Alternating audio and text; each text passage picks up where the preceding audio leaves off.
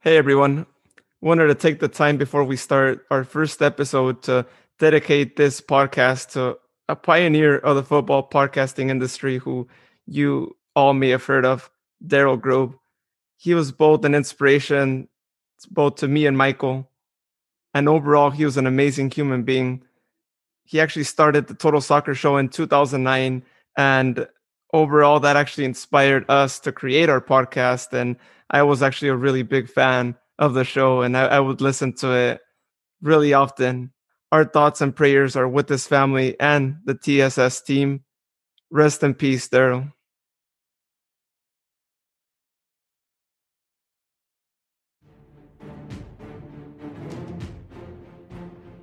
Hello and welcome everyone to the State of the Republic podcast.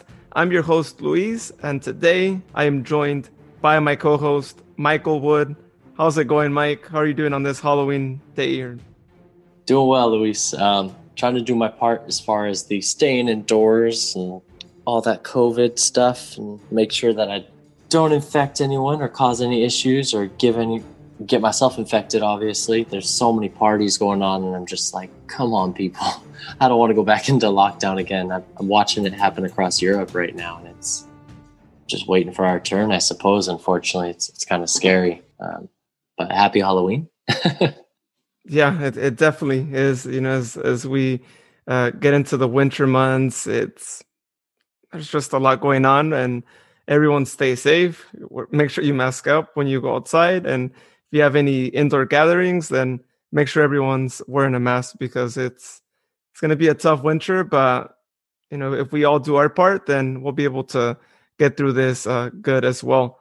Um, so in today, our first episode, we did say before we were going to have an interview. We ran into some unforeseen circumstances, but we will be having that interview that we promised. Uh, but being that it is our first episode and that it is end of season, we are going to be talking about the Republic, the best of 2020. We actually have our own awards that we came up with. Uh, we have different categories that we decided to um, award some of the players for the season. And we are also going to be talking about some USL news, especially today. News broke out that the final is actually canceled, completely canceled.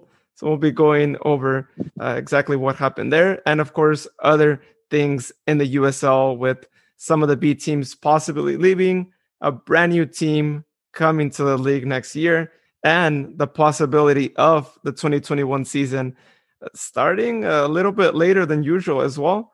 Um, in terms of Republic, uh, we do have some pieces of news. One of them is something that came across as a shocker to probably all of us and that is two players actually going into retirement uh, early on in their careers. So, Mike, let's get started uh, with uh, some of the uh, news pieces that we have for the USL. So, as I mentioned before, uh, today actually we found out that tomorrow, Sunday USL final between uh, Tampa Bay Rowdies and the Phoenix Rising is actually canceled. Um, Tampa Bay had a couple of cases of COVID. Uh, head coach, one of his assistants, and a player had tested positive. And so, due to the circumstance, the league decided to just completely cancel the USL final. It's not going to be happening. And only champions we get out of this season are the West and East champions. I don't know about you, Michael. I don't understand why they couldn't have just played it two weeks from now. It seems that they would have time and we would have actually had an overall USL champion. What what do you think about this decision that they did today? Yeah, uh, on the outside, it doesn't make any sense to me. Um, I don't know if there's something further in in the in, in office that they've they've decided that this is the best option, but I don't get it. Um, I think it's kind of fitting for Phoenix being a a Republic homer. they get what they deserve. Uh, they shouldn't be in there anyways. San Diego, uh, with the, uh, the, homophobic slurs to this San Diego loyal player. But uh, Tampa Bay had a great team, and this could have been the the end to a great season. I mean, Phoenix was pretty good this season too, and it just it doesn't make any sense to me that you go through this whole season COVID started back in March as far as stateside, and we had the cancellation of the season, and then they went through all the effort of trying to get the season back together.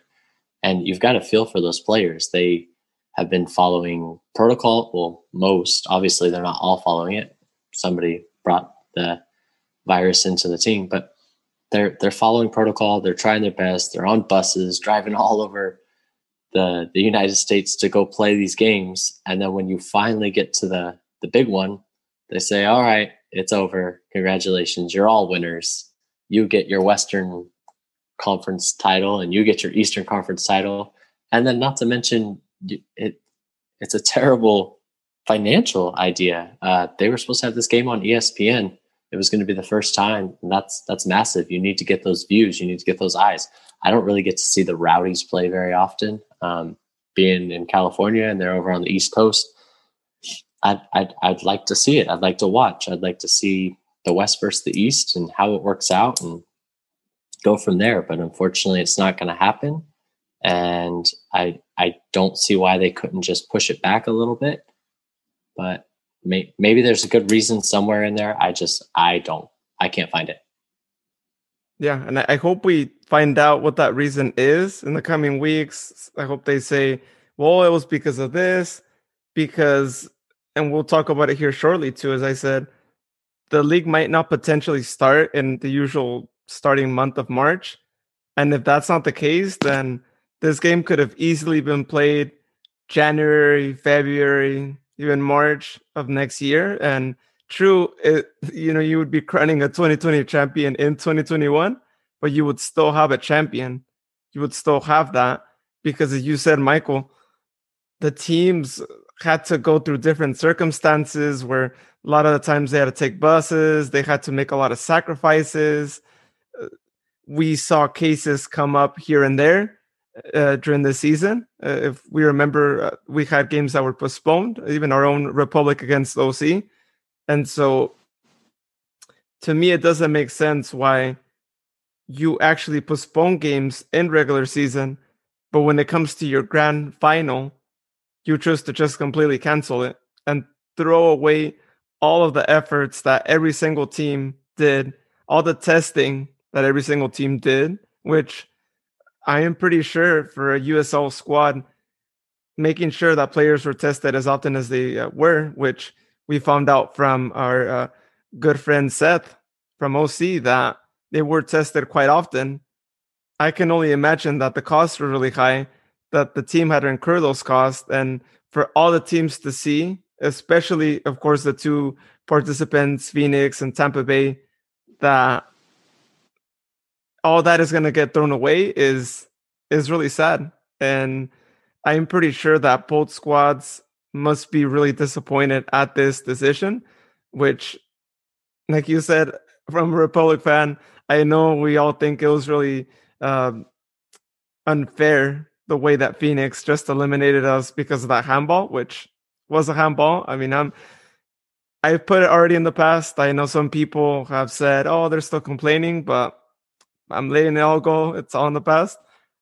But at the end of the day, it's still two teams that made it to the final, however it happened, but they made it to the final. And I think we were going to be in for a really good final, especially being the first time that we would actually see a final game of the USL being broadcasted on ESPN, not ESPN2, but the main platform. And so it's a big shame. I don't know if we're going to see it next season. I hope that ESPN still sticks through and they still choose to have the final next season. But it, it's just really disappointing to see that the league decided to do this, which th- this also joins in with the USL League One, who had also canceled their final for similar reasons as well. And so it's not good when you do that. It, it takes away from I think the enjoyment of the league of any league I think in the world if you just cancel your final and it's just not a good close to your season to see that. And so again we'll find out in the coming weeks what led to them to just completely just throw the towel and just forget the whole season. But uh, it's just going to leave us with uh, that unsatisfactory season where we couldn't see whether the West or the East had the strongest squad, and you don't have a national champion, and it it just contributes to 2020 and the different things that have happened this year, and so it's a shame, but you know, hopefully next time it doesn't happen, and if it does happen, which hoping that we don't deal with this another full year, but in the event that anything similar ever happens again, I hope that they take into consideration that they need to finish a final. You can't leave it undone. So moving on to our next news piece here in the USL.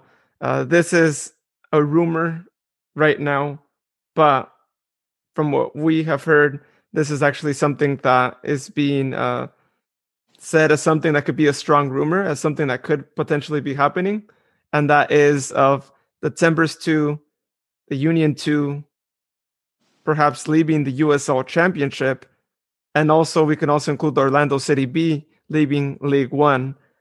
Uh, nobody knows where they'd be going yet, or you know if that those teams would actually still exist, uh, or even should this happen to other B teams like Los Dos, Sporting KC2, Tacoma, and and so on. You know, with all the other ones. I don't know about you, Michael, but I've always said that the USL, as they're growing, as the brand is growing, especially as they rebranded as the USL Championship and trying to follow more of that English league format, I don't think they should have B teams. B teams for the MLS deserve to be in possibly like another league, like another MLS Academy League, which there have been talks that that might actually potentially happen. But I think they have no room in the USL. They just uh, make the brand not shine as much because we see it in the attendance. You'll never see a Timbers 2 or a LA Galaxy 2 game full. That's just how it is because they, they are B teams. And so uh, I would be in completely agreement if they decided to get rid of all B teams or at least the teams that are clearly a, a B team, right? That are clearly labeled as this team and two, as opposed to maybe like a Tacoma Defiance that true might be the B team for Seattle, but at least they can kind of have their own identity in a sense because they do have uh, their own unique name, right? But what what are your thoughts on on these teams and the possible decision? I think it's unfortunate. Um, I think they belonged in the USL. I think you had a, a good little setup there in the USL. I don't see why the USL can't be. I mean, I know some people get a little upset with it. Why they can't just be the the the second the the step before MLS.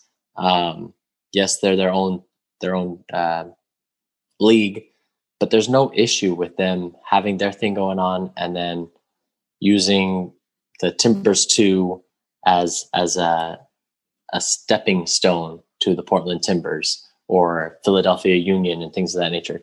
I don't I don't have an issue with seeing USL. I mean, baseball does it. We've got the the Sacramento River Cats out here, where it's almost like it's a, it's a farm league. You can do that with the USL as well. I think you can have these soon to be stars of the MLS playing in the USL, and then they work their way up.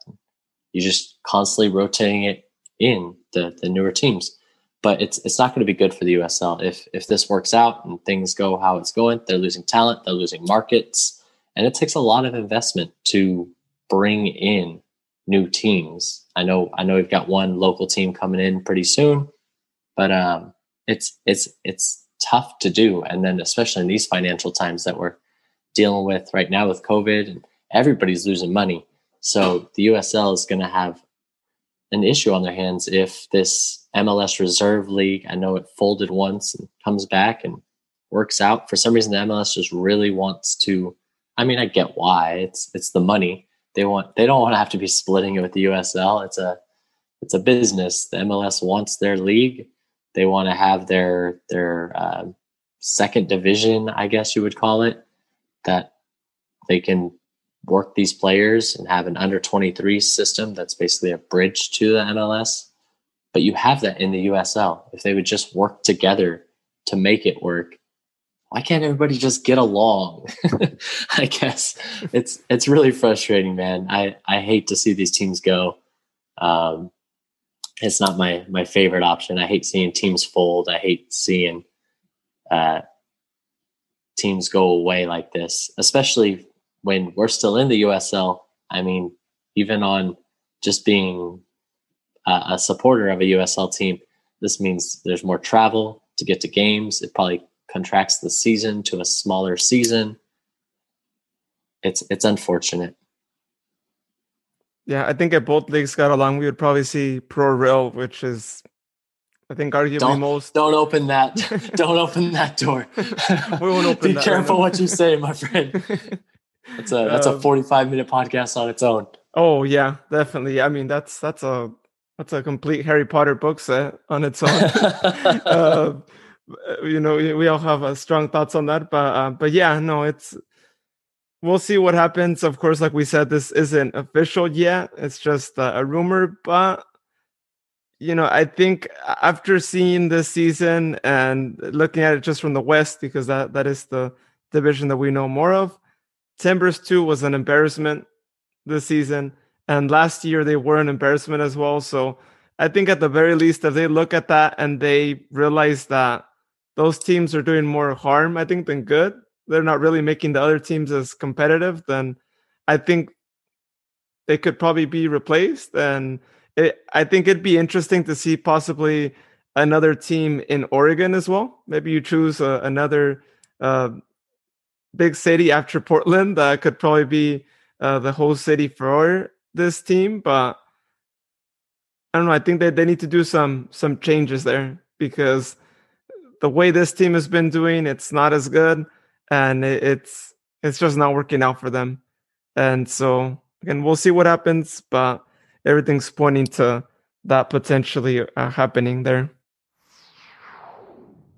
so as uh, Mike mentioned earlier too, uh, we are going to have a local team joining our USL next year. You probably already heard of it too, but, but Oakland Roots are going to be promoted to the USL. Uh, they've been around for a, a, year or two, and so far from what I've seen, they've have a really good organization. They bring a good amount of people to their stadium, and it's it's great to see that. And I think, had you asked anyone who is familiar with other leagues around the area, what team would you move up to the USL if you could move a team around here? I think most people would probably say the Roots because of how well they've been organized since they, they were founded. And I think it's amazing. I think it's great that we finally have a Bay Area USL team. Uh, minimizing travel. I know you mentioned travel earlier, Mike. And with this being said, it is going to be a rival that is going to be much closer than Reno. So my question is, do you think this might be a new rivalry with the Republic, or are we still going to see Reno as our biggest rival? Depends if uh, Reno's social media team is going to keep opening their mouths, man. Oh my God, that's another podcast. They do not shut up. They're we're rent we stay rent free in their minds, man. Even even when they're winning games, they're still talking about us. So I don't think that rivalry is going anywhere. Uh, shout out to Danny, you poor soul, man, having to deal with that that squad in your backyard. Um, but where was I? Yeah, Oakland Roots, man. I, I, I could see a local rivalry there. It's a Bay Area team. Uh, I'm I'm happy for them. I'm thrilled for them. It was a, a five year journey happy for the city of Oakland. They've been through a lot, losing their football team. Uh, they've got their basketball team moved over to San Francisco. They've got a baseball team that's possibly moving any any year now. Um, they uh, Oakland Oakland Roots have done it the right way. They were able to. They were fortunate enough to purchase the franchise rights. Franchise rights. English is hard. Purchase the franchise rights from a local real estate mogul. Um, it's it's going to be nice having the Bay Area teams in there not since the SF Deltas in 2017 have they have they really had a formidable squad out in the Bay. And I mean, San Francisco, Oakland, that whole area, they've got a melting pot of great youth players and some veteran presence out there. There, it's only going to help improve the talent when you've got. They're going to be able to showcase these players. It's going to be great. Uh, SF, the the Deltas, they they won the title that NASL season they just dealt with financial issues. Oakland seems to have things together that they won't have those same financial issues. and they've got gorgeous kits. Um, I'm a huge fan of, of those jerseys that they wear. They're uh, they're nice. They got the white, the black one, um, but it's it's the words, the way they're they're they're all color colorful and stuff. There, it's it's nice looking. Um, but yeah, I'm I'm always for it. If Sacramento can get another close rival, that that's what makes sports fun. Having rivals to talk trash to. I I prefer a more friendly rivalry because I genuinely do not like Reno. Like with my heart, I can't stand Reno. So if we could have a friendly rival, that'd be nice too. Yeah, I I, I agree. And to add to that, the Roots logo is really amazing. Exactly. See, whoever designed that, I'm like, it's so cool. Like, yeah, uh, I, I really can see that they're gonna bring more people to the stadium uh, once they join USL, and hopefully, I'm sure in the future they're probably already figuring things out. They'll actually get a, a bigger venue where they can see 10,000 people. And I think they have the potential of being like the Republic, where we're going to see constant sellouts often.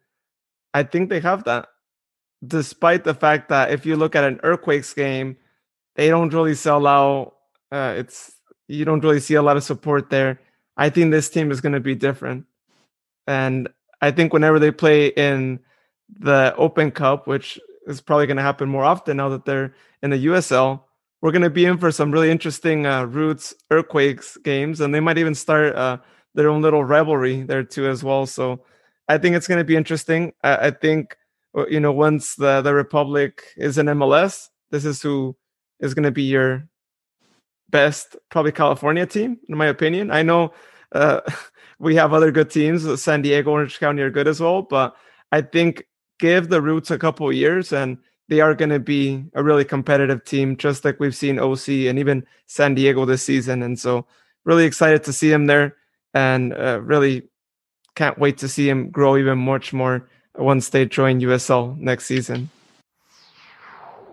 So, next uh, bit of news here for the USL, uh, as we mentioned earlier, Grant Wahl, who you may all have known, really famous uh, journalist he actually posted a tweet stating that there is a possibility that the USL season might start in May.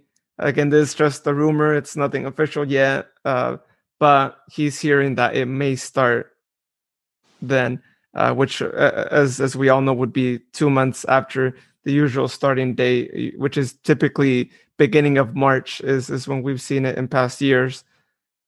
But what do you think, Mike? Do you think it's a good decision to actually start in May, or would you still start in March, considering that it's just a two month difference and we'll likely still be dealing, sadly, with uh, COVID even in, in May as well?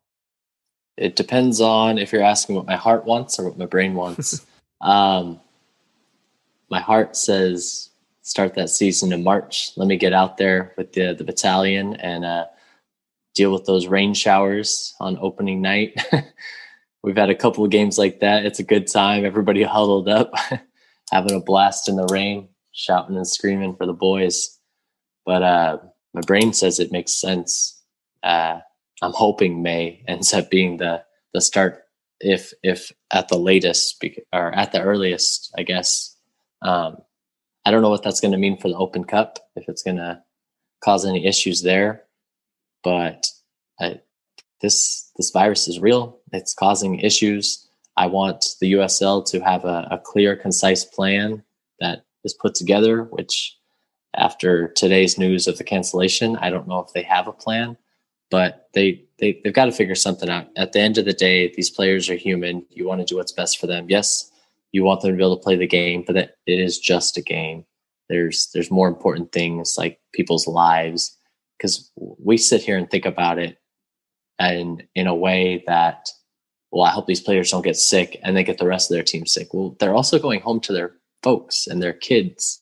And some of them are 18 years old and still live with their their elderly parents. So it's it, it is a big deal. It's something that we have to be aware of and it's something that the usl has to be prepared for. And if they need till may to tighten up all the the loose ends then so be it. Um, we'll find out. Yeah, I agree too. Uh, as as much as all of us fans would want the season to start back tomorrow and for us to be able to go to games, of course. I think it might be in their best interest to start as late as they can, which I think May would probably be ideal, right? You're getting close to those uh, uh, uh summer months, right? Where uh, I know the virus isn't cured uh, because, or it doesn't go away because of the summer months, as we've already experienced that. But you know, it it is more of a time that more people could be outside. You won't have a weather delay, which it's already enough to have uh, this situation on top of having weather delays, and so I think it's good. Uh, I, I think if it gives them more time to structure the calendar to be able to figure out uh, a good game plan on how the games are going to be structured, then I think it's it's good. And hopefully they can start. Hopefully uh, things are, are better. If if we still have to deal with this situation, I would be my hope that by then we would have maybe quicker test, maybe a much faster way of figuring out okay who's positive, who's negative, and with a much higher uh, reliability as well. And so I think given those circumstances, if by then we're better, then I think that's good. And also I think if we also think about it from the fan perspective, also, if it starts later, there's a higher chance that hey, we might be able to go to games. It might not be like a full crowd, maybe 50%, but at least we'll be able to go to more games, whether we can go in May or in July or whenever there's going to be that higher chance that we'll be able to attend more games. And so I think we should not be mad. And like you said, Michael, uh, beyond just the sport, these are players that are going to their families. Families are going to friends, to other relatives. And so you don't want that being spread everywhere because truth is each player is really exposed when they're out there, when they're training you don't know who has it and sometimes you can get a false negative and you might have it and of course they weren't tested every single day and so you you just never know when that might happen and so it's for the good of everyone it's for the good of the players which ultimately that's what matters. And so i think it's it's good but i'm sure we'll find out by the end of the year uh, what date they have in mind for the season starting. Uh, and I think another good thing on that is if it starts in May, which I hope that the league actually lets the teams know, hopefully by the end of the year, if it will start in May, hopefully so that the teams will be able to have uh, the adequate preseason uh, between March and April. And so I think, given those circumstances, we would probably see a different uh, league because now the teams will be able to have that normal preseason and they won't go uh, a lot of months and just start the league right away, right after they've been off for a while. And so we'll see. We'll, we'll see how that does because, of course, teams also have to figure out contract situations. What do you do with that? You got to do adjustments. And what happens there, right? You get into that situation where, uh, I mean, uh, I'm not too familiar with their structure, how they have them, but I would suppose that they probably structure their contracts maybe beginning of the year to probably uh, mid November, considering that typically the final is uh, beginning to mid November, and so I'm not sure how they'll they'll they'll work with with those situations. But yeah, other than that, we'll, we'll see when when they get announced. I hope we know soon, but once we know, we'll definitely uh, let everyone know and and then give our own opinions on what they decided to to go with. So, moving on to the two pieces of news that we have for the Republic. Um, first, starting as we mentioned before, this news, Mike. Uh, I don't know about you, but it came to me as a big shocker. I was not expecting this, but uh, we found out that two players decided to hang the boots really early on in their careers. Uh, Sam Werner and Thomas Hilliard Arce announced that they are going to be retiring completely from the sport of soccer. And w- what are your reactions to this, Michael, and to finding out about this this news? Shocked. I did not see it coming from two guys that are 24 years of age. Um, were staples in the community. Uh, we had the local pickup games over here at Folsom State Prison. Uh, Werner was in almost all of those. uh, you, I mean, congratulations to them. They're they're making a decision. They're able to walk away from the game, and if they're happy with it, go for it. Uh, soccer is not the end all be all for some people, um, that it is for others. These are two Stanford alums. It's not like they're going to be unsuccessful in whatever they decide to do next. So um, I'm sure they they've probably already got plans figured out. They're always four or five steps ahead. There's there's a reason they're uh, graduates of uh, Cardinal. Uh, good luck to them in the future uh, and whatever future endeavors they've got going. I'd love to hear their reasoning for it. It seems kind of odd that they both retired at the same time, practically at the same day, and we'll, we'll see what happens here. But yeah, they they were great guys. They were great for the community uh, they both were invested with, uh, or at least I know uh, Werner was with uh, the LGBTQ community, which is always a, a, positive thing, more inclusive, things of that nature. And yeah, we'll, we'll see what happens. I, I appreciate their um, time here in Sacramento. Yeah, and uh, they were always committed to, to the Republic. They they were players that always gave it their all. I, I know we, we saw less of Thomas, but just seeing him this season, I, I think he he was really dedicated every time he stepped on the pitch, and so they must have a good reason. And like you said, they are Stanford alumni. I'm sure that they they are eager to start their you know non soccer careers, their uh, major careers, and why they went to uh, school for. And so uh, we wish them the best of luck in their uh, future careers. And uh, we are going to try our best to hopefully have uh, both of them on the podcast so we can talk about what their plans are for the future, and y'all can find out uh, what it is that they will be uh, doing now that they have uh, left the sport of soccer. So, on other news that is, uh, I would say unofficial news, but we kind of found out from the source, but hasn't been official yet. Um, Roro actually uh, announced that his contract had not been renewed for the upcoming season. I, think uh, I don't know about you, Mike, but this also was a shocker to me.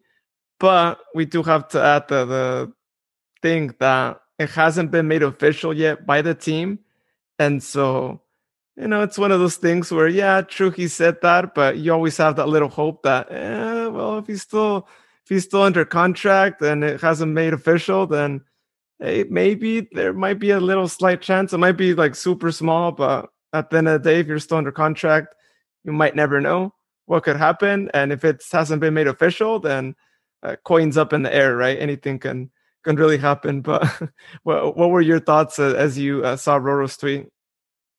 I like your positivity. Um, not over till it's over, I suppose. Um, it's sad. It's he growing up. He was my favorite player. Um, 2014 USL title, MVP of the final. Um, and then just to kind of see the way it's going down if officially he he is uh, released from his contract. I thought he played fairly decent this season. Um, I wasn't expecting him to be some like superhero Superman out there. He's he is getting up there in age. That that comes. Uh, Father Time is undefeated, but uh, it was just kind of weird to see the way it went about it. Just no real fanfare, no big video or anything for that. This this player basically put Sacramento on his back. He's he is the Republic. If you ask anybody out there that knows anything about the Sacramento Republic, it's it's Roro Lopez. And to have it end with him sending out a, a quick little noted tweet saying thank you to the fans and everyone behind the scenes, uh, Kevin Nagle fans and everyone behind the scenes for believing in me, welcoming back to a place I considered home, hasta luego. It's just like dang, man, that's how it's happening. Like, really? We're not going to give this guy a big send off. And I was, I maybe I'm being ridiculous, but I was really hoping we were going to get to the MLS and he'd play one game with us at least, and then we clap him off the field and send him on his way. Um, it sounds from everything that he was writing, it sounds like it wasn't his his choice, which also kind of bothers me. That if if he wanted to stay, why didn't we keep him around? I think this could be a uh, one of those that you keep him around. You have him mentor the young guys. It's not like we don't have academy players coming through. He could be mentoring. He could maybe he's expecting to play a little more, and the Republic have different ideas. I don't know, but yeah, he he was a fan favorite, one of the best players I've ever seen uh, in the flesh, and yeah, it's it's kind of rough to see him go, but best wishes, and I hope it works out for him. I just hope he doesn't play for somebody that we have to play against.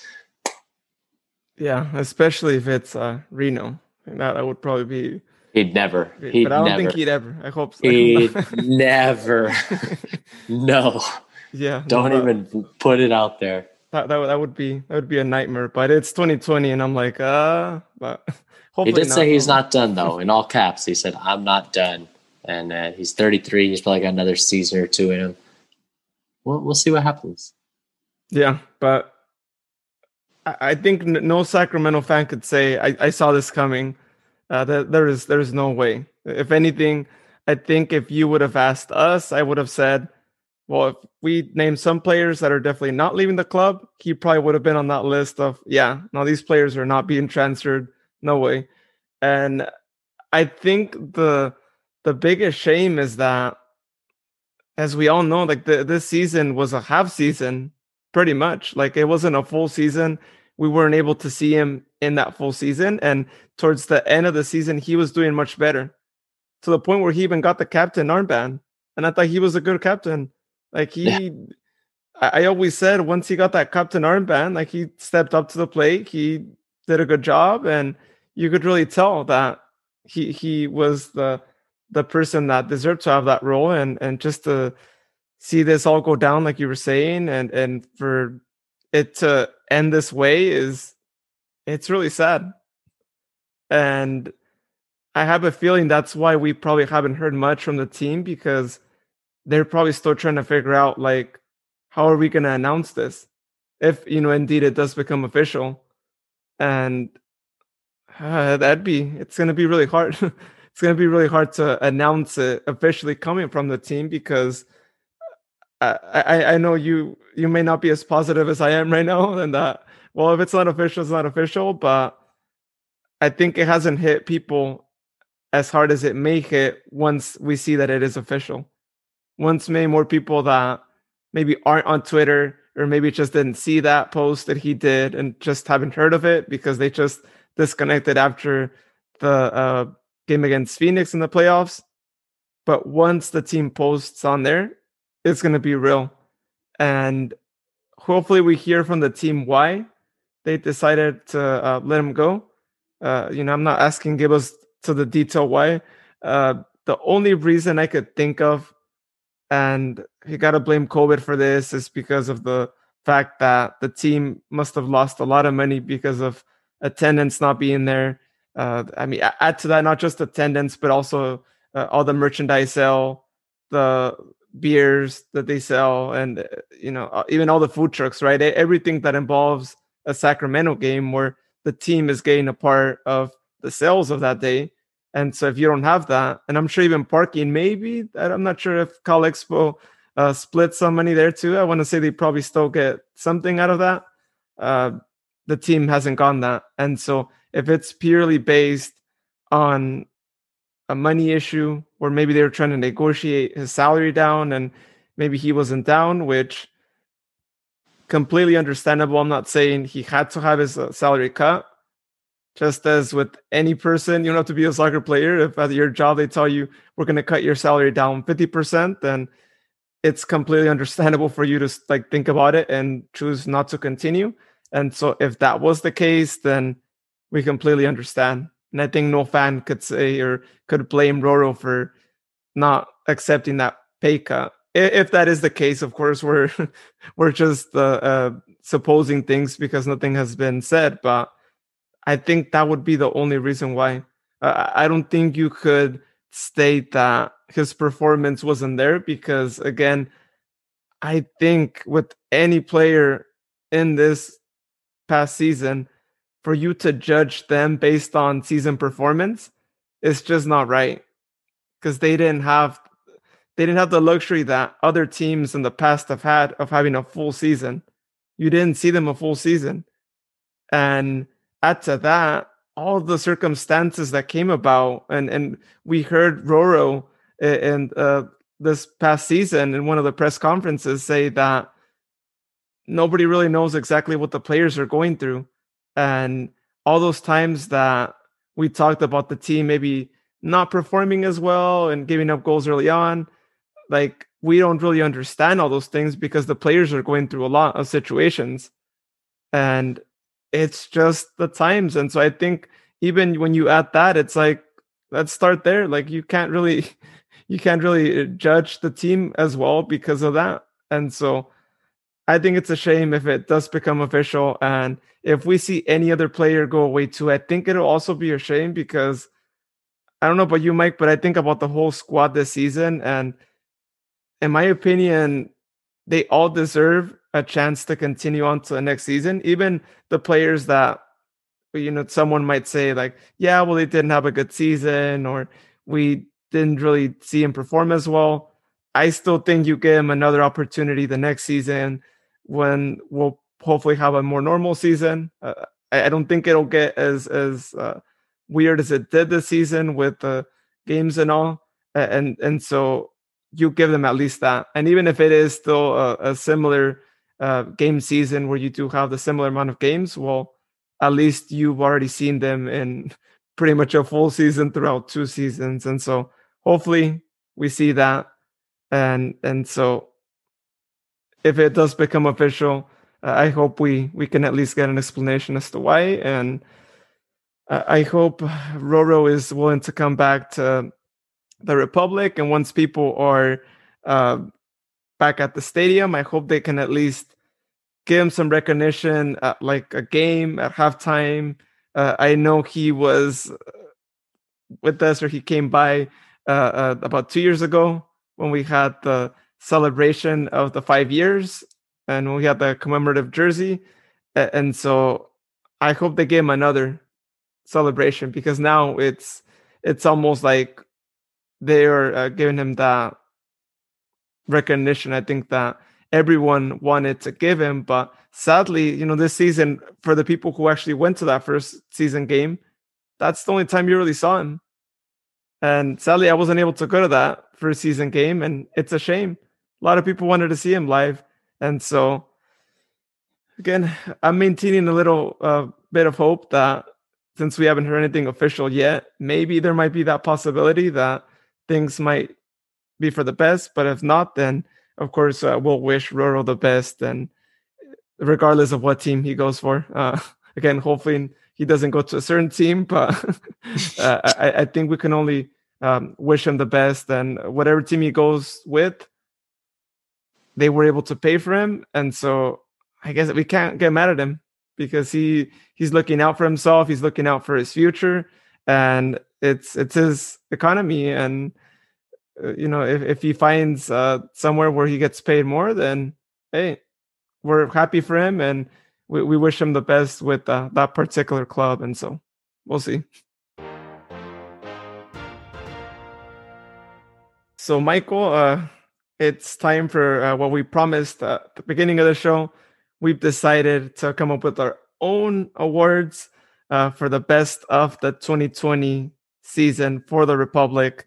And so, one thing I do want to point out before we start with our categories, we don't have the best goalkeeper category because obviously we would all give it to Rafa Diaz I think without a doubt, he's the goalkeeper we saw the most uh, this season, and uh, no one, no one could argue against that. Like it, I'm just saying, you you you just can't give it to any of our other two goalkeepers. Uh, so, Mike, let's get started with our first category. Let's go for the best goal of the season. What do you got? So, I uh, I, I wouldn't necessarily it was the prettiest goal of the season, just what it meant to the season, what it meant to our uh, our five game winning streak. But uh, Juju, man, comes on in the 82nd minute, 13 minutes later, had a little swerve on it, uh, filthy little swerve on it. I don't I don't know what the goalie's going to do there. Puts it in the back back of the net, wins the game, keeps the the winning streak alive, and it's just an 18 year old coming on in the 82nd minute and they're saying, hey, quick, go do something. Dribbles through a couple defenders, squares it up, puts it in the back of the net, wins the game, go home a champion. Uh, uh, I think it's great, man. It was a really, really good goal, and I'm I'm impressed just by the uh, more so on the what it meant for the team rather than the goal itself, I suppose. So maybe I cheated a little, but for me, that's that's that's the that's the goal of the season. No, that that definitely was a, a good goal, and uh, kudos to him for taking that shot because a lot of players think twice and they chose not to take that risk of just having that final shot of the game, but he did it, and it was a really tough shot to block, and goalkeeper couldn't block it, and the goalkeeper instead punched it in, and that that really goes to tell you how strong of a shot it was, and so it, it, it was a it was a good goal as well. My opinion, and I know people who who know me, and they're probably like, yeah. this guy is your favorite player without a doubt. He is one of my favorite players, but in my opinion, the best goal was Bijev's goal versus Timbers 2, that last regular season game where uh, we won 4 0. That game meant, uh, or that goal meant that we were now up 4 0. Uh, just a really good play. Uh, I mean, w- when he got the ball, I think we all thought he might cross it, he might pass it, but yet he chose to form his own play. He shoots it, it goes right to the right top of the corner, unstoppable for the goalkeeper. It it was just it was a good goal. It was what I would call a European goal, a goal that you would probably see in the Champions League. And so uh, I thought that was a really great moment. And of course, that meant us beating Timbers 2 4 0 end of season. We came in at, at a good, uh, with good momentum against Phoenix. And so it, it really meant a lot. And I think 4 0 sounds really good on paper. And even though we would all want to win 3 0, it, it, was our, our biggest uh, win of the season. And uh, 4 uh, 0 sounds like, you know, it's, it's a perfect uh, uh, score where you could say that you clearly dominated. And even a 3 0, sometimes it's like, all right, it's just a three goal difference. But I think w- once you have a four goal difference, that's when I think you could really say that team dominated because they they scored four and it's it's it definitely starts getting embarrassing. I think uh, when you uh, start at a four 0 and so uh, really good goal on on his side. So our next category, um, best defender. What do you got for for best defender? Best defender, our number three man, Hayden Sargis. Uh, as a as a rookie, you come in 14 starts, 15 games total. Um, he played the most minutes of anybody on the on the team. Uh, he was making adjustments and just kind of rolled with it. He only got subbed off once the whole the whole season. That's that you're doing something right when you're a defender and you only get taken off once the entire season. I, I thought he was strong in the back, and at 18 years of age, I'm excited to see what he can do next season and for seasons to come. Yeah, especially as a as a defender, it, it's not easy uh, having a, a, rookie season where you start most of the the games, and so yeah, I would choose, however, um, Jordan McCrary. He's been with us already a couple of seasons, and the guy is amazing when he goes uh, in the wing, and and you know we, we've seen him be really participative participative this season. Uh, he played 15 games, uh, really high amount. We saw him, you know, throughout the whole season, pretty much. Uh, only missed uh, two games, and it, it, it was amazing. I think see, seeing him uh, out there and seeing him really uh, push the team to move up, to really uh, always being that player that is always into the game. I think the kind of player that you want to see on any team that is living the game, that is really uh, calling out fouls, calling out different things that they feel uh, shouldn't be called out. Really talking a lot to the referee, right? And and I've had the chance uh, in other seasons to to hear him when he's out on the pitch, and so I think it's really great. I think potentially he might even be a future captain uh, for next season, possibly too, as we start looking at who could be our new captain if Roro does leave. And so I'm really excited. He's got a lot of talent, and I think he's potentially uh, one of the players that I, I, think we might see in our first MLS team. Hopefully, if if he continues to have uh, seasons like uh, this one and then the past one that that he had as well. So our next category, best midfielder. What do you got for for midfield? Ah man, uh, your favorite and uh, former Liverpool boy, uh, Bijev, four goals, two assists. He looked he looked confident on the ball. He looked good this season. Um, he's definitely got that veteran presence. He he is one of the veterans now, which is kind of odd to say. He's uh, he's getting up there, and uh, he just looks impressive. I, I feel like he brings a, a, calmness to the team. I feel like he when he's on top of his game, he's just he's very impressive. You can you can tell when he's having a good day, and it's it's going to be a nightmare for the other the other team. Uh, so yeah, Bijev man in the midfield, he, he looked good. Yeah, well, you you all probably know who I'm gonna pick. I'm pretty sure ninety nine point nine percent of you probably.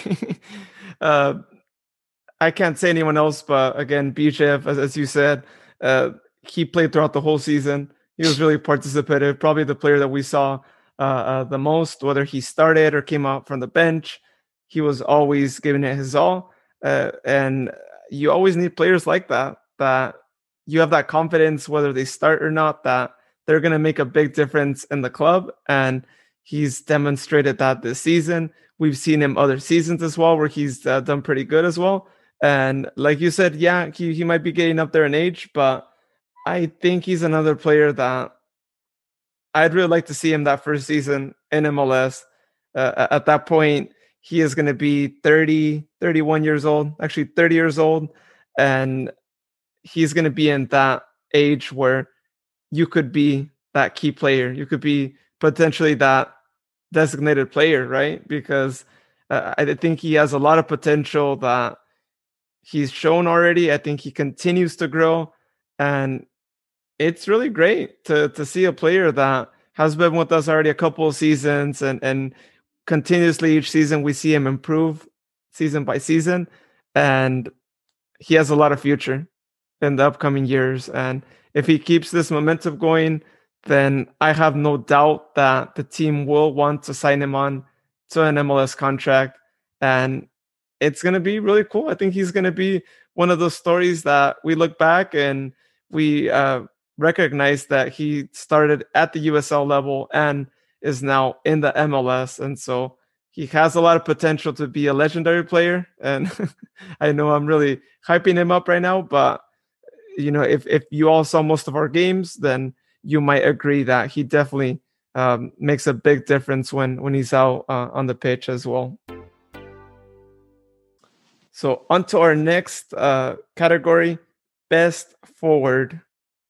What do you got for this one?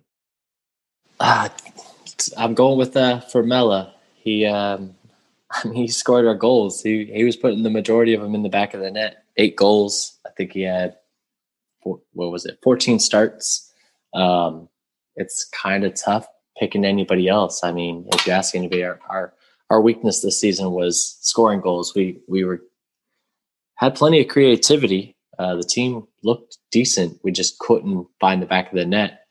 And Formella led the team. Uh, without him, that's eight goals we're missing, and it's a much different season. I I would love to say Frank Lopez. Um, I thought he was decent or impressive, actually impressive in what the little bit we got from him. I'm hoping we can try to keep him around and see what goes there. But uh, yeah, I, have got to go with Formella. I, I, thought he had a great season. Kind of kept going from where he left off. Yeah, uh, I I have to agree with you again. Uh, definitely our, our best forward this season. I, I, think he's another player that you know we, have seen him grow since uh, he joined the team in the past season. Uh, true, in the past season we didn't see him uh, as much. He came in halfway, but I think he has a lot of future. And this season, if we look at some of his stats, he he had the most shots out of any player 28 shots uh, which half of those weren't on target uh, i know that was one of the things that we we uh, would always talk about about not having a lot of shots on target but you know half of his shots were on target. We would we have wanted to see more of those on target? Yeah but i think given the circumstances given uh, the different stats i think it's it's really good to to say that you had 50% um, effectivity on on target. And uh, towards the end, he he proved that he didn't just score against Tacoma, his couple of braces that he had against them, but he was able to score against uh, other clubs as well. And so he has a lot of future. I, I think we we haven't seen many forwards uh, as effective as he has been uh, in the past couple of seasons, uh, and so we'll we'll see how uh, he continues to grow if uh, he continues with the team. And I have to bring the MLS uh, wagon again, but I, I think if if he continues to do good, then it could be another player there that you have that joins your MLS team if he continues to lead us in the scoring sheet and whatnot. I think it they they should definitely consider if you have a, a high goal scorer in, in these next two seasons. So we'll see. We'll see if he makes the the cut.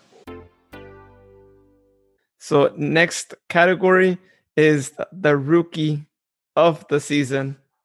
I mean, given that he was my best defender, it's kind of hard to not make him my best rookie. But uh, Turlock's very own Hayden Sargis again, man, most minutes played on the squad as a rookie, uh, 14 starts, 15 games.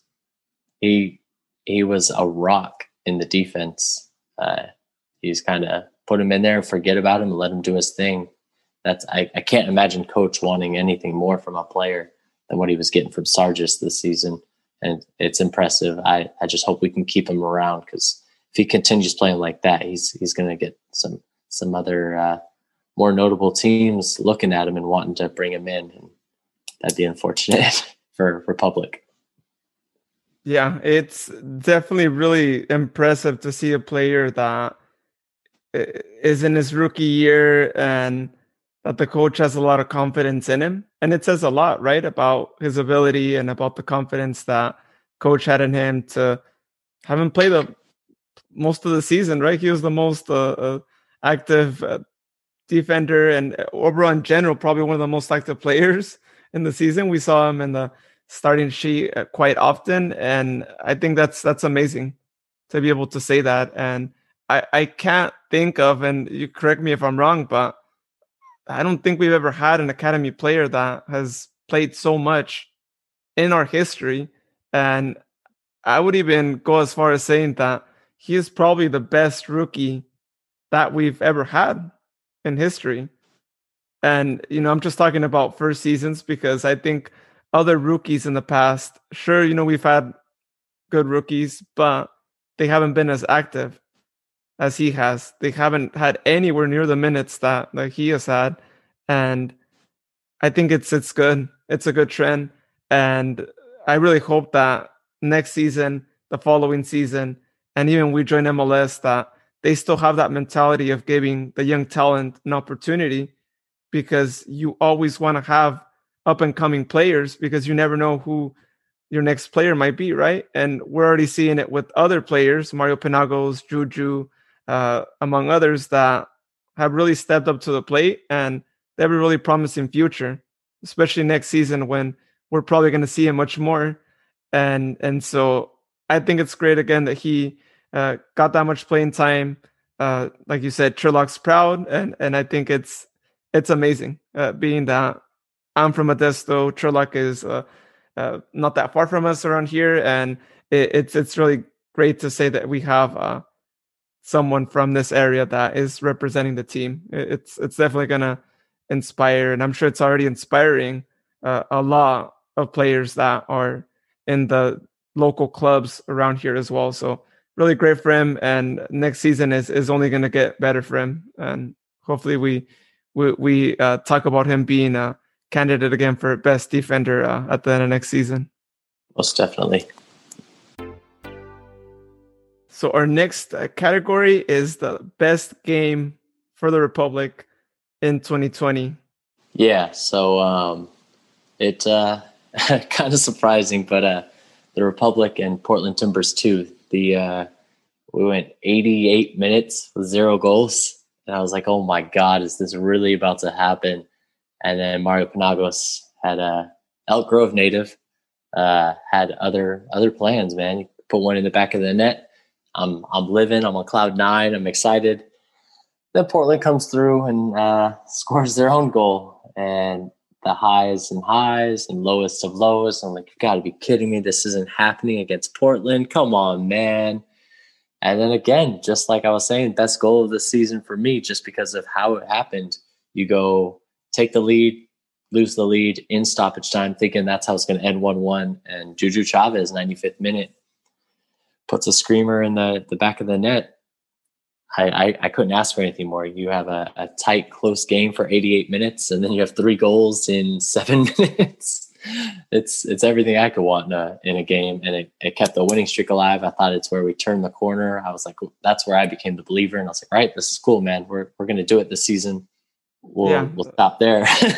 yeah, yeah. That that was definitely a really crazy game that nobody expected that. I don't think it's been a while since I've seen three goals come in in like four minutes, and so it it, it was something else. I think honorable mention to Penagos in that first goal though too. That that was a really good uh, play, but yeah, it, it was definitely a a, a good game. Um, the one I chose, however, is uh, the Republic against OC game it doesn't get any more bad enough that you're down 1 0. You started, you know, being down 1 0 at the fifth minute. And then Roro gets that red card at the 58th minute, which I still think wasn't fair. I think it could have been a yellow card, not a red card. But, you know, we, we all saw the ref. I was quick to pull the red out. But uh, things didn't look right. Once we got that red card, I thought the team uh, maybe they could pull a tie, but you know, playing against OC that we all always knew would be a tough team to play against, especially at home. Historically, we haven't had the best of results against them at home. Um, it, you know, things were just against us, but 11 minutes remaining to the full 90, and our players were able to pull a comeback with uh, Derek Formella scoring, and then at the end, our podcast magic uh, giving us the win. And it was just a amazing game considering that again the odds were against us and on top of that we weren't playing against Timbers 2 we were playing against orange county which eh, you know, is never an easy an easy team. Yeah.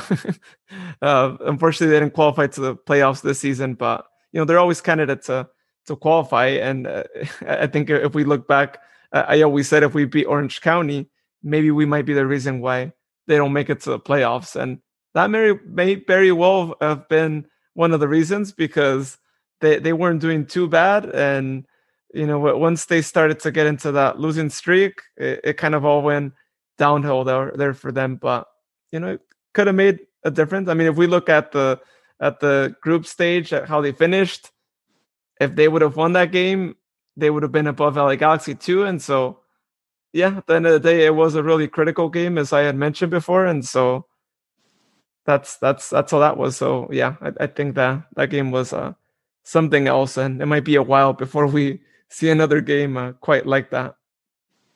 And also a shame that we weren't able to be there. No fans were able to be there because that uh, atmosphere would have been something else. I'm telling you in, in that game, especially uh, there towards the, the end of the game.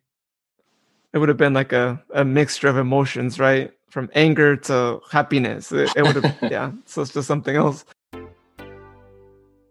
So our last category, we saved the best for last. Overall, most valuable player. Who do you got for your MVP of the 2020 season? So I also have to apologize to this guy because I remember after the first two games, I was like, I don't know. I think we need to find another goalie to uh, to play because I don't know if the backup's going to be able to do it. But uh, Rafael Diaz, man, he proved me wrong. He he looked great in in uh, goal when he came in. Uh, what was it? Uh, four goals in the first three games we gave up, and then the rest of the season, ten more games, thirteen goals. That's that's a pretty good number. Uh, our issue wasn't the defense. Our issue wasn't the goalie. Our issue was we couldn't score the goals when we needed them unfortunately. But uh, yeah, I thought he was impressive. I thought he played well. Four clean sheets in his in his ten games. It it was it was impressive. I, I liked what he did. Um, I look forward to seeing how it goes next season. I'm, I'm hoping he gets a, another chance. I, I, thought he proved himself pretty well. Um, I know the season didn't go how we wanted it to, um, but I, I I enjoyed watching Rafa play. I liked the way he was playing. Rafael Diaz, I apologize. I didn't believe in you early enough or sooner, but uh, yeah, it was impressive. I, I thought he did very well in goal. I thought with him doing his thing and the defense with um, Sargis, I think we've got a nice little duo there. We could just build around. Yeah, he definitely stepped up to the plate, and and I was really happy also to to see him get that opportunity. Which, my opinion, he should have been our starter from the beginning, but uh, of course, uh, coach didn't think that that that was the the best uh, choice at the moment, and uh, it, it's going to be interesting next season who who gets to be that number one. I think uh, there's there's some competition. Grinwis is going to potentially be back, but which actually he most likely he'll be back, especially if the season gets uh, pushed back to start in May. And so it, we're in for a good competitive uh, goalkeeping uh, competition, which is always great. It's always good when you have that, especially when uh, things don't go as well and you have to do some rotation. So, um, but yeah, it's it's great that he he's had a good season. And if it's up to me, I start him the next season still. Um, so my MVP. again, you guys probably would guess it. I maybe don't even have to mention it, but I am still going to mention it. It's again podcast magic, Villyan Bijev. Uh, what else do I have to say? I, I pretty much already said it all.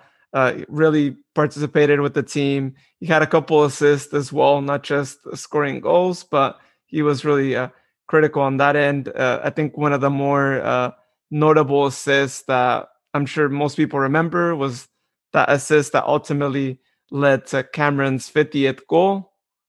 And uh, I think when we saw that, he really demonstrated that he's not a selfish player. He plays for the team. And you always want to have those players that they don't always take that first opportunity that they have. But if they realize that passing it is going to guarantee a goal or at least give us a higher chance of a goal, then they do that rather than just try to finish their, their play. So um, that was a good moment. And overall, again, he had some really critical goals and again, really uh, someone who really participated in a lot of plays this season. And so my MVP goes to him, and uh, we'll see next season uh, who gets who gets that MVP title. So if uh, you guys want to follow us on social media, you can find us on Facebook and Twitter. Facebook, you could search for State of the Republic podcast. On Twitter, we are at State Republic 12. So please uh, follow us, find out when uh, we post uh, new episodes or as we do retweets on different news pieces going on. Also, find out about that. Um, also, please subscribe to our podcast wherever you listen to podcasts. Uh, it really helps you uh, find out when we post a new podcast, which we do have a lot of great podcast in the works. We're going to have a lot of interesting interviews during this off season. And actually, if you guys have any suggestions, if you guys have any particular player, any person in the community that you would want us to interview, please feel free to send us a message and we'll do our best to get them on the podcast and to talk to them.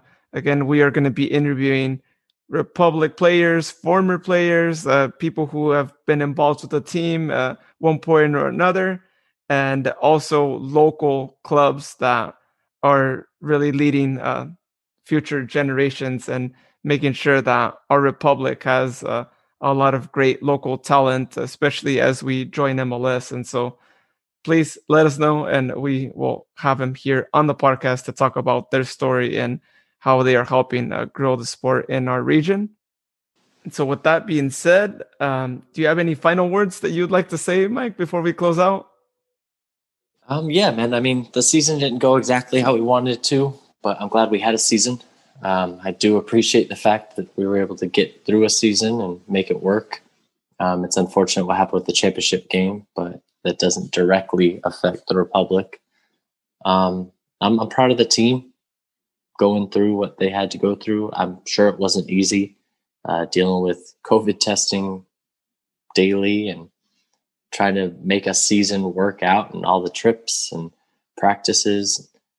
Uh, I, it was fun. I enjoyed it. At the end of the day, I got to watch my favorite sport, and it gave me a little bit of normalcy. So thank you to the USL. Thank you to the Sacramento Republic, and I can't wait for next season. Yeah, I'll, I'll join in on that as well.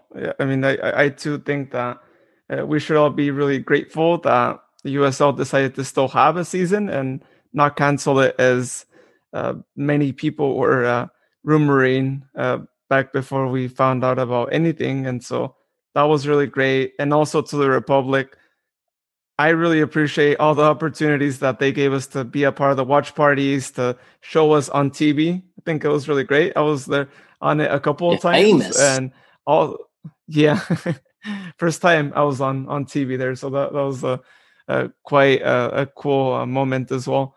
Um, but also all the fan experiences that they still had, even during this time where they gave off the the playoffs pack, which was really awesome, by the way. Really great idea to have that uh, playoffs uh, giveaway, uh, and also the contest they had during the season on uh, guessing the right result and then being entered into a lottery for a prize pack, which I was fortunate. I won it once. I, I was close to winning it in the game against Reno, but you know, Reno decided to score at the last minute, but you know, that was close there. So um, I think th- those are really good opportunities that they offer the fans to still be connected to a team, even though we're not there. And uh, the prizes were really amazing. Uh, uh it's it, it was it was really cool to see all the things that they gave out and and whatnot. And so um, yeah, really th- thank you for, for that and for still choosing to participate and still try to figure out ways to get all of us fans involved with the team and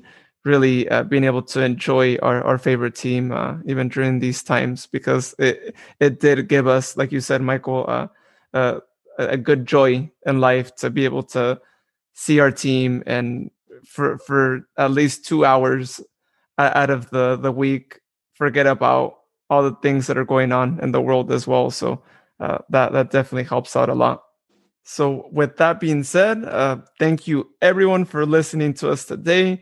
Again, as promised, we are going to be having uh, future episodes with interviews uh, during this off season. We're going to be interviewing uh, people in the soccer community and really just a lot of amazing people that are going to uh, tell us their story in this soccer world. So, until next time, everyone, stay safe, have a great day or good night if you're listening to us uh, later on in the day.